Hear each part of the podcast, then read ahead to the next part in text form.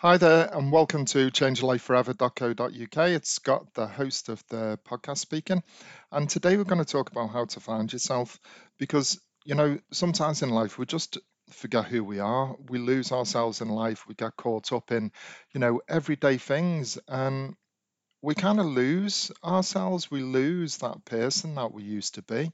And that could be lots of different reasons, you know, having kids, you know, different relationships, new jobs, different things, boredom, all sorts of things. And we can find ourselves just, you know, meandering through life rather than really making life what it is for us. So today I kind of just wanted to talk about, you know, how I found myself again, because you know the the the last time that I got divorced, it it really was out the blue, you know, and it was a it was a I don't love you anymore and and that's kind of it. Don't want to talk about it. And all of a sudden your life changes dramatically. And I think it was at that point where I really actually realized that I should do more for myself in life. I committed myself to a relationship and you know looking after my daughter and doing everything I could for them because generally I'm a little bit too kind sometimes and I put others before myself, which is something again, you know, we we have to learn not to do in life. But it was amazing some of the things that you come up with, you know, because you think, okay, I'm free, I can go and do what I want, and I'll do this and I'll do that. And actually, most of the time, you don't. So, some of those things that you think you would like to do just make you unhappy because you're not doing them. When the reality is, you know, you should be having fun and enjoying yourself in life. So, kind of what I did was I just made sure that I went out and met more people. And what I realized is the more people that I met, the more you understand about who you are as a person because you learn to communicate and socialize in different ways. And, you know, you learn the value of other people and what they have to give you and what you have to give back. And, you know, circumstances will always change, and you don't really know yourself until you've been in lots of different circumstances, you know, and that's dealing with stress, dealing with anxiety, you know, doing high performance sports, whatever it is, you know, you don't really know yourself until you test those parts of yourself. You know, what are you like when you're under stress at work? What are you like when you're under stress at home? What are you like when someone leaves you, for instance? You know, all these different circumstances dictate who we are as a person and how we're going to act and how we're going to live our lives moving forward. No, I keep life simple now, to be honest. I kind of look after myself first and foremost. I have a plan and goals and life that I want to achieve, and I work hard to achieve those. And that doesn't mean that you have to be selfish and not give other people your time. You absolutely do. It's just you look after yourself as being number one. And I've done a previous podcast on living for yourself that you can check out on that. But it's really important to understand who you are what drives you, what motivates you, what makes you feel good as a person, what would make you be happy, and what would make you get out of bed in the morning.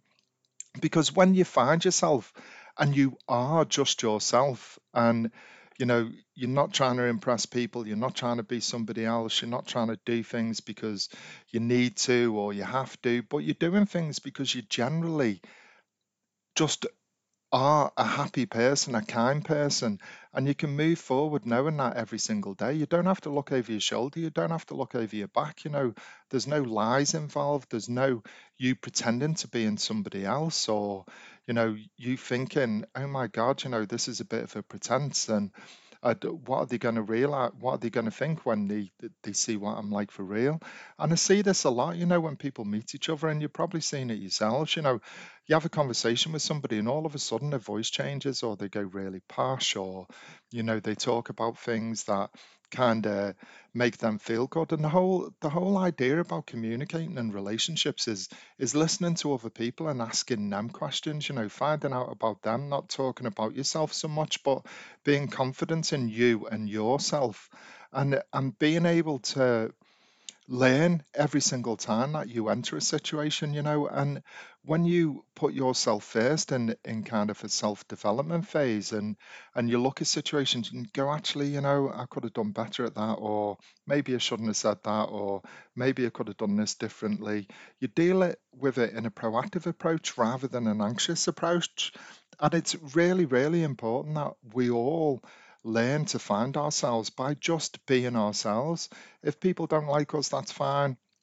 If circumstances, you know, come along and, and blow us out the water, that's fine because obstacles in life, again, if we if we deal with them proactively, we can get over them and we can move forward in life. But the big thing is finding out who you are, who you are as a person, what value you add to the world, what value you add to your own life and to other people's. And when you find that, life does become easier. When we stop listening to other people, we don't take their criticism.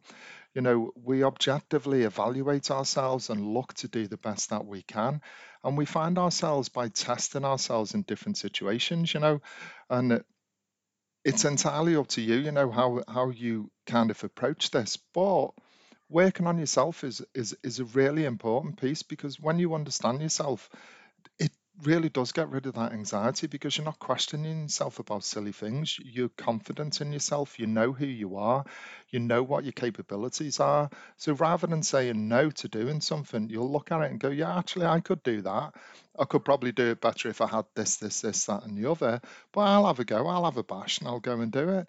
And by doing more things in life, you'll find out more about who you are as a person.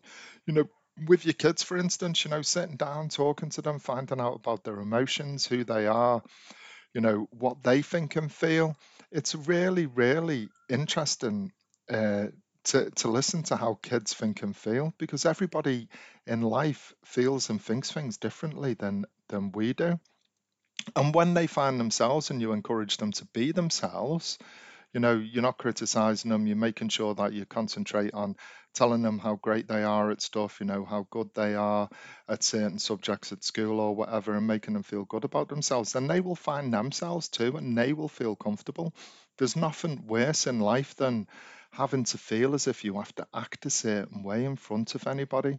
You should always be yourself. And by being yourself, that will allow you to find yourself. So there's loads of more hints and tips and blogs uh, on the blog that I put together for you.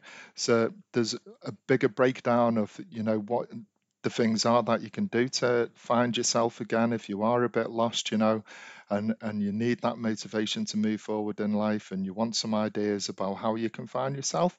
So do visit that. It's changelifeforever.co.uk slash blog and I'll speak to you again very soon. All my very best. Scott.